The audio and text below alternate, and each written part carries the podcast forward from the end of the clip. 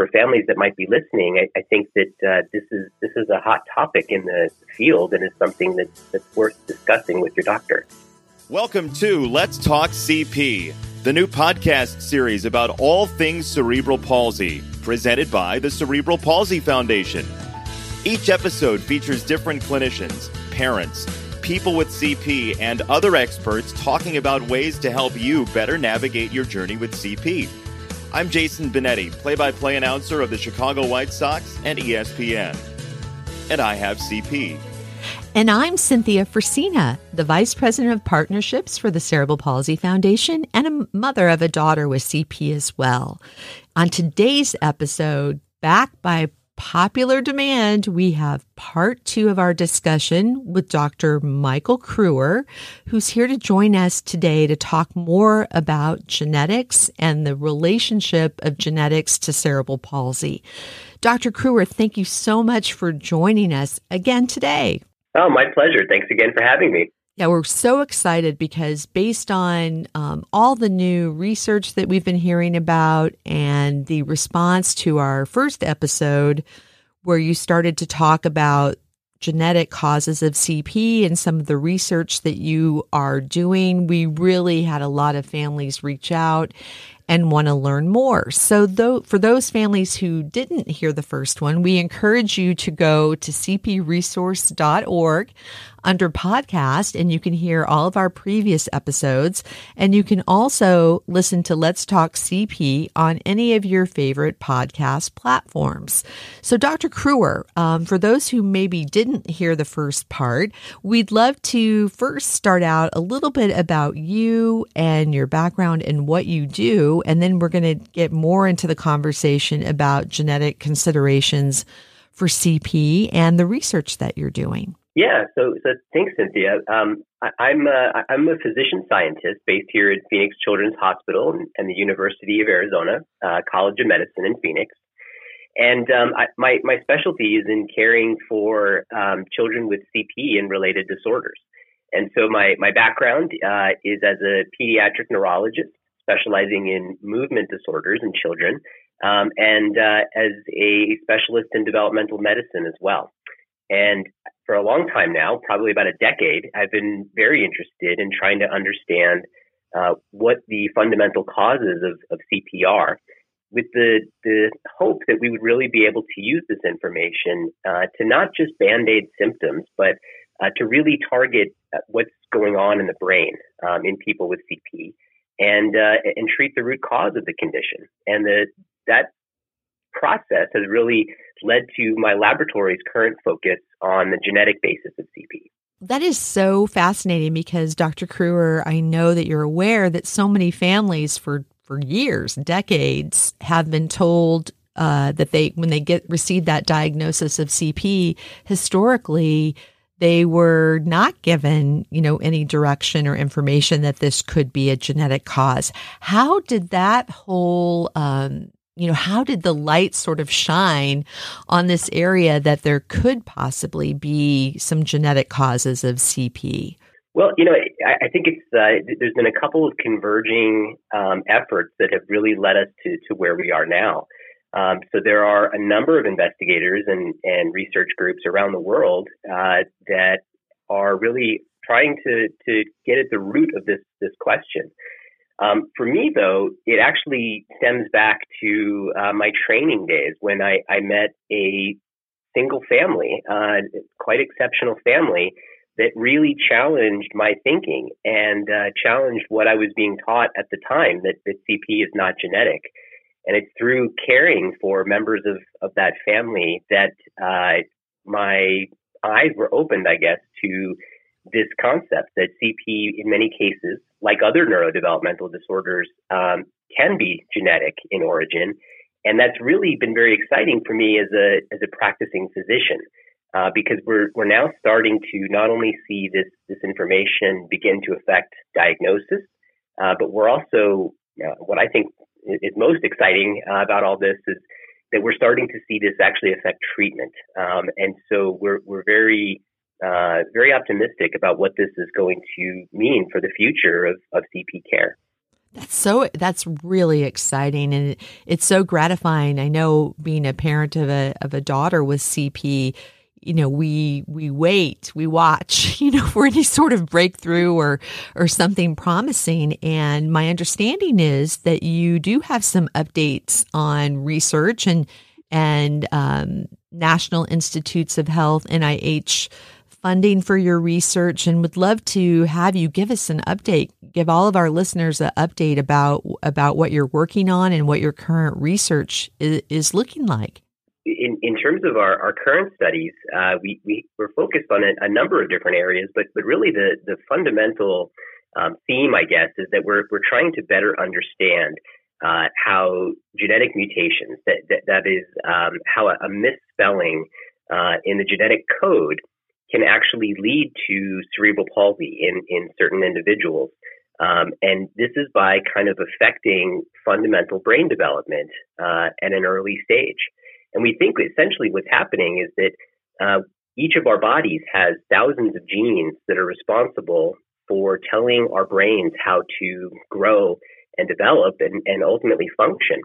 Um, each of these genes is, is like a tiny uh, recipe book within our bodies uh, directing these processes and taking a, a few cells um, very early in development and, and eventually um, getting them to the point where there are literally billions of interconnected uh, brain cells in an individual's brain that are communicating and integrated into a network.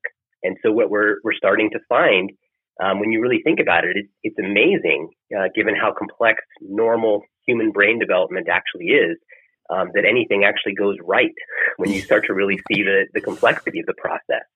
Uh, but we're, we're finding that uh, for many individuals with genetic uh, forms of, of CP, there's a, a, a, typo in, in just one out of the, the 3 billion base pairs that make up the human genome, um, or, or sometimes a, a small segment um, of the genome, the, the recipe book of life, if you will, that, that's actually missing. And these, these small typos can actually mean the difference between having CP or not. And we think that this is because that these these typos cause brain development uh, to to turn left when they when they should turn right, for example. How would um how would a family know if are there signs to look for if they you know if they have a loved one that's been diagnosed with CP in order to think about well gosh maybe you know maybe this is something genetic or there's a genetic cause, you know, I should be looking more into. Are there are there clues or or guidelines that you could recommend? Yeah, it, it, it, it's actually an area um, of very active research because we're we're trying to better define this. Um, I, I, think that the the individuals that we're finding um, a genetic cause for their CP and most frequently are folks that don't have another apparent reason for their CP. So, um, you know, people that were not born premature, um, that did not have a lack of oxygen, uh, for whom there was there was not a stroke um, or an infection or any other of the major risk factors that are known to cause CP. Uh, we're, we're, finding that for a, a large proportion of, of those people, uh, we're able to identify a genetic misspelling that actually seems to directly lead to their CP.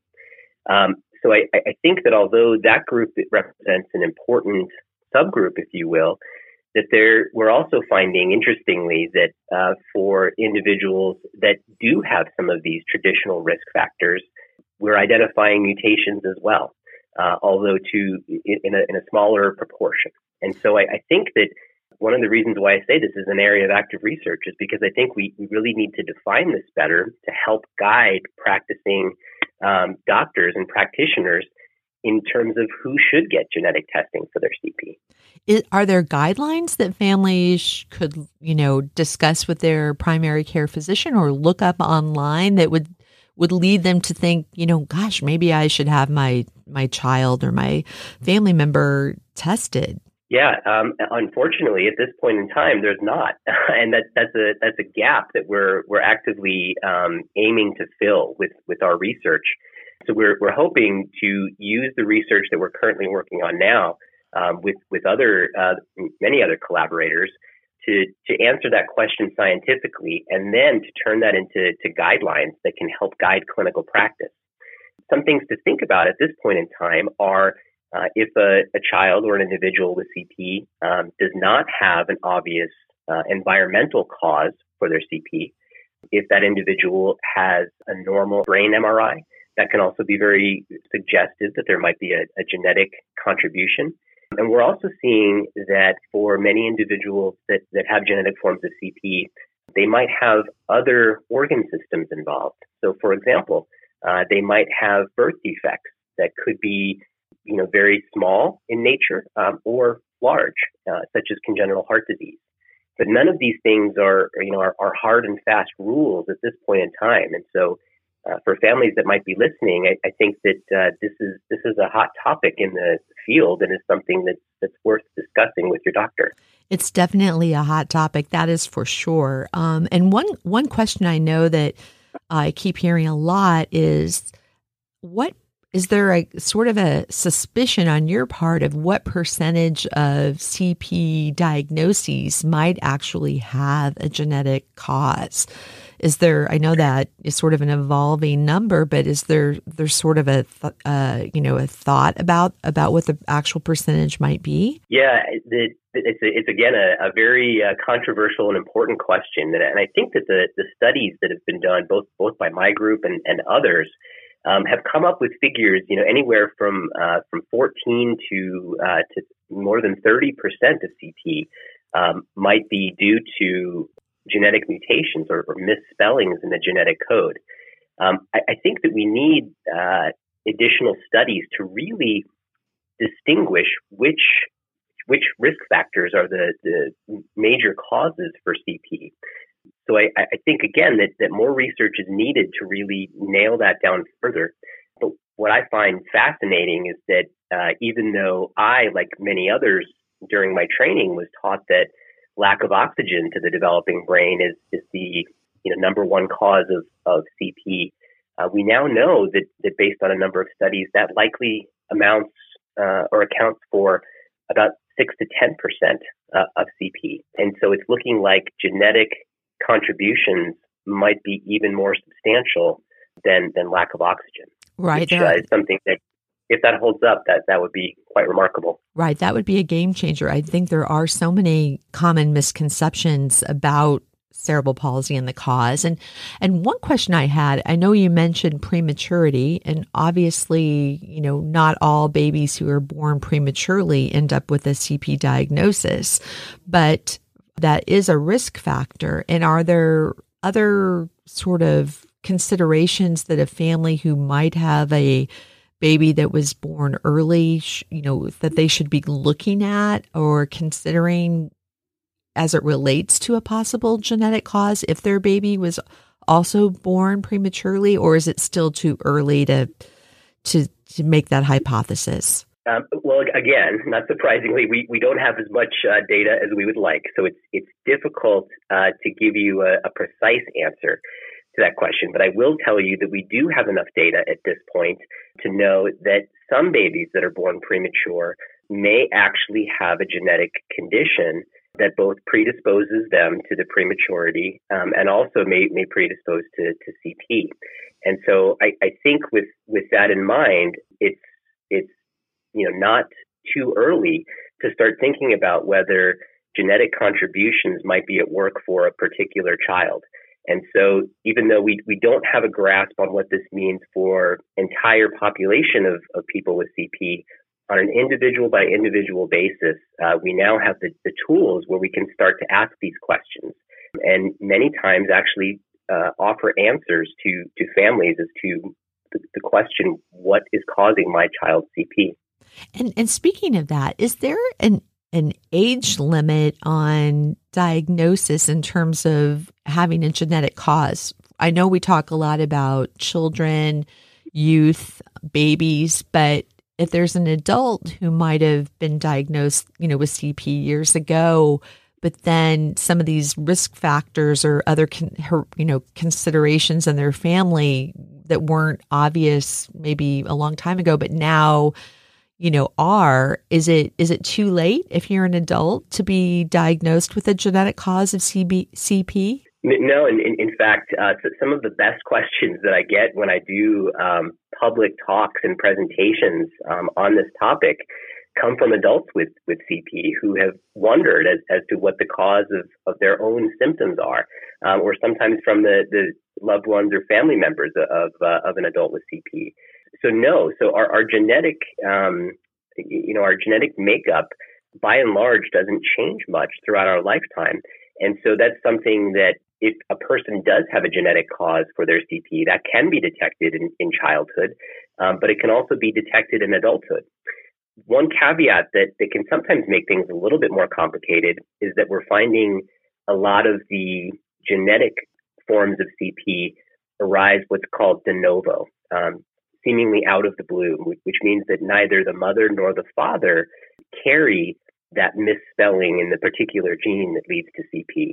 And for those individuals, um, it can it can actually be very very helpful to test both the mother and the father, as well as the individual with CP, to just do a, a comparative analysis and, and essentially ask the question: What's different about this person with CP? What's different about the child in their DNA and their genetic makeup um, that might have led to their CP? So having parents uh, willing to participate either in, in clinical testing or in, in research studies like the ones that we're doing is very, very helpful.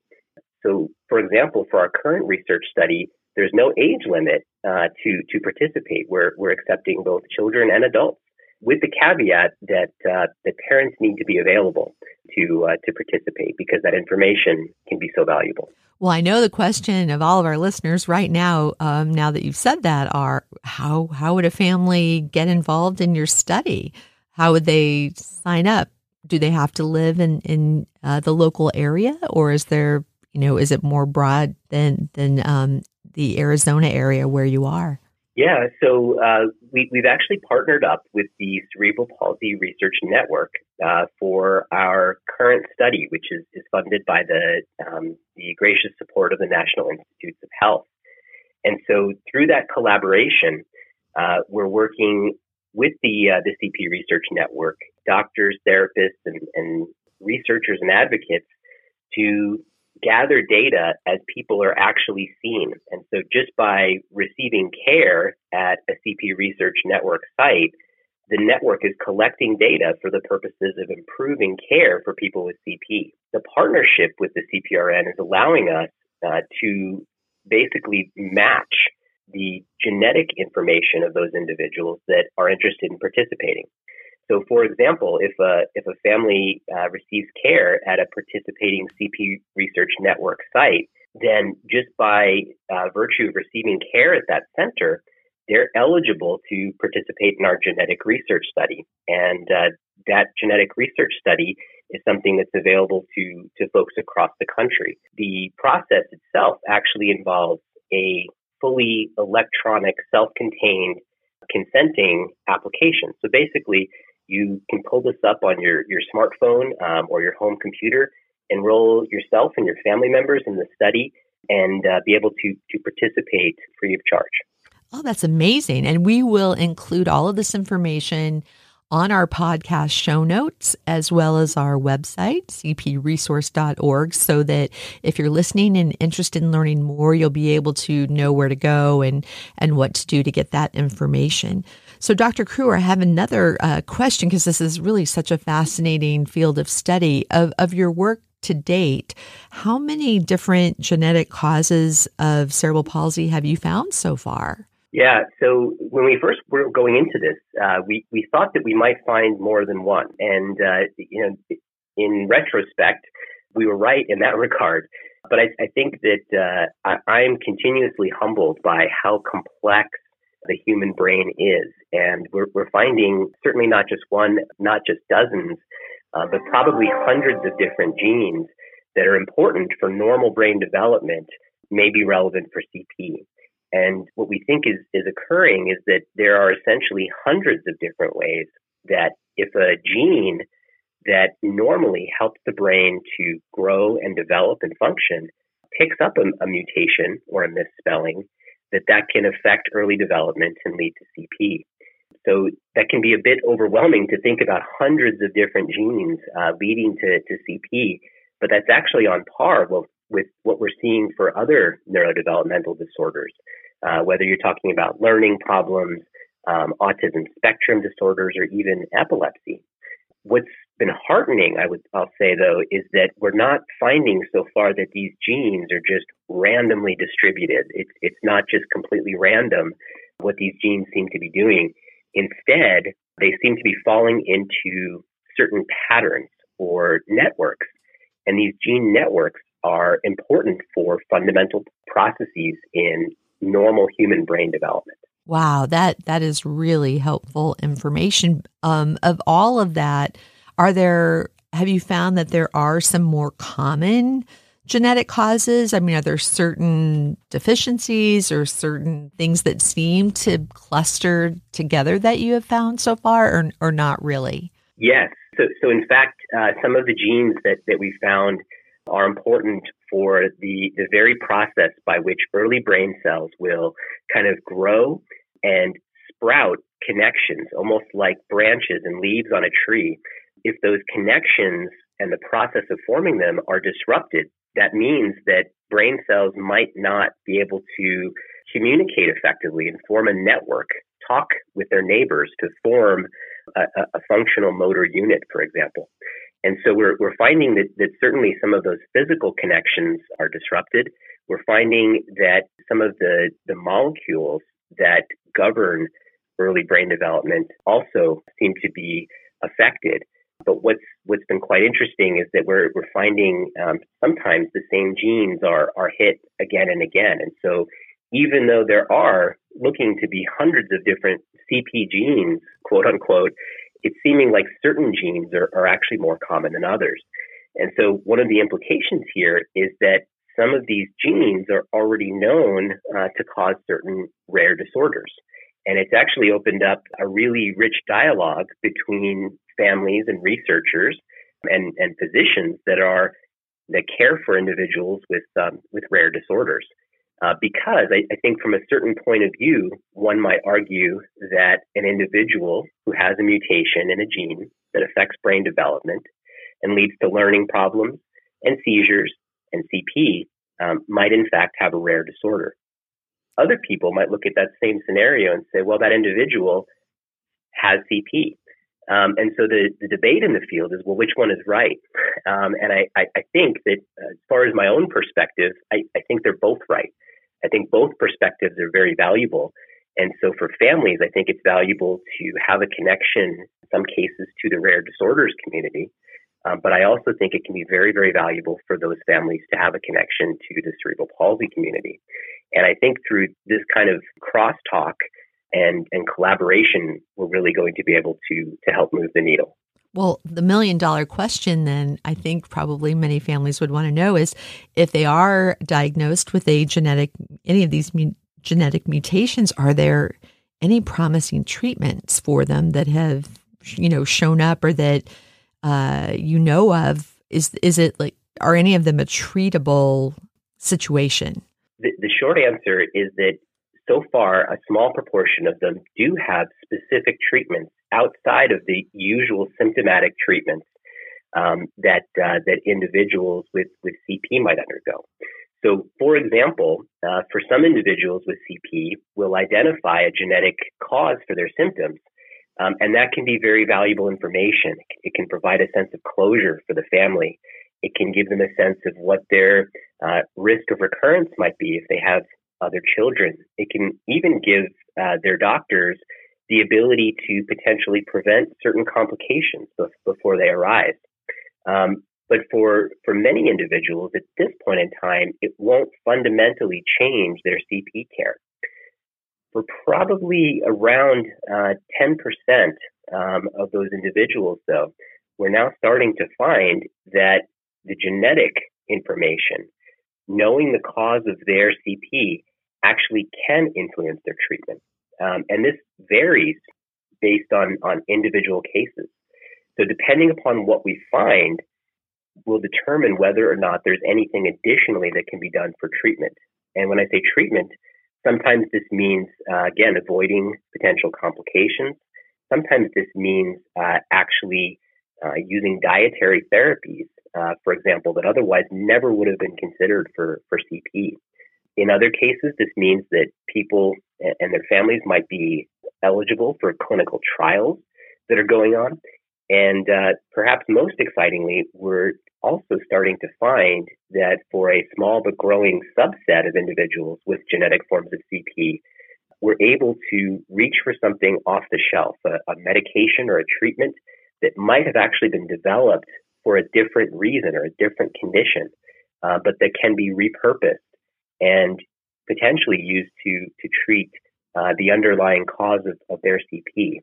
This is leading to you know a, a really fascinating borderland between research and clinical medicine, and and this has really been the one of the things I've been most interested in recently, because these so-called N of one trials, this uh, this space allows clinicians and researchers and families to work together to really try to see if sometimes potentially exciting new treatments might be able to be utilized appropriately for an individual with a genetic form of CP. This is such exciting and hopeful information for the field. So I so appreciate you sharing it with our listening audience. One question I'm sure that also families are, are wondering is what kind of clinician should refer a family to genetic testing? You know, if, if some of this is a, a concern to a family, you know, what what would they do next? Yeah, so I, I think CP care is, is interesting because um, it affects so many different domains of development and, and function in, in the, the person with CP's life. It really does take an entire team of experts and, and often specialists in order to be able to uh, effectively care for that individual and, and provide him or her with the supports that they need. And so, as it turns out, uh, people will actually identify uh, sometimes, you know, very different providers uh, as the the primary individual that that cares for their CP. What I would say is that it's more important than the the um, precise specialty or, or field of expertise of that provider is just that the family has someone that they can go to that they trust that that knows um, themselves or their child uh, and that can kind of serve as a sounding board. And so, in some cases, uh, this means that a family might be able to approach the individual, the, the provider that cares for their um, their CP uh, principally, and that individual might be knowledgeable in this area and might be able to help guide genetic testing. In other cases, that individual can kind of serve as the quarterback of the team and uh, get them to to someone who who can. Uh, and we're finding that this this varies. Uh, sometimes that that individual might be a neurologist. Sometimes it might be a developmental pediatrician, a peds rehab doc, a genetic uh, counselor, uh, or a clinical geneticist, uh, among among others. So I, I, I think that although the, the final destination can can vary from case to case, just starting the conversation is the, the most important step.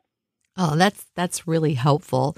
And is there any other information or advice for families that you that you would like to share about this in terms of things they should be keeping in mind if it turns out that their child does have a genetic cause with CP or just even a family who is wondering about this because they don't know exactly what caused their child's CP diagnosis?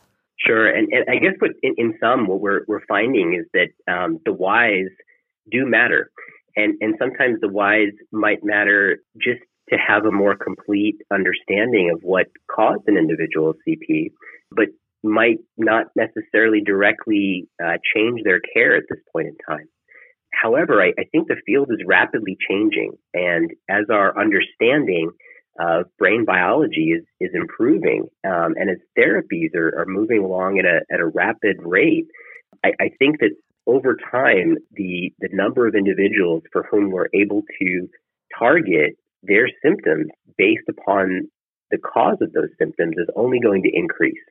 And so, you know, research never moves as fast as, as we all want it to, but anything that can be done by, by families and advocates and, and those in the field to support this work uh, and to really help to to improve awareness and understanding is, going to, I think, uh, circle back and, and pay dividends for, for years to come. And so I, I think that just increasing awareness, having conversations, um, and then just uh, just being aware of what might uh, be the, the cause of an individual CP um, is going to prove to be increasingly important um, in making treatment decisions. And so I, I think the future, the outlook is, is very hopeful. Well, thank you, Dr. Kruer, for joining us today on another great episode of Let's Talk CP. You can find all of this information on cpresource.org as well as your favorite podcast platforms. Thanks for joining us for this episode of Let's Talk CP. I'm Jason Benetti, CPF ambassador and sports television announcer. If you like our show and want to know more, please visit our new CP resource page at cpresource.org, where you can listen to all of our episodes and subscribe so you'll never miss a show. While you're at it, if you found value in Let's Talk CP, we'd appreciate a rating. And please tell a friend or another family member about the show to help others and increase cerebral palsy awareness and education. Be sure to tune in to Let's Talk CP for our next episode. This podcast represents the opinions of our guests, and the content should not be taken as medical advice. Each person and situation is unique, so please consult your healthcare professional for any medical questions.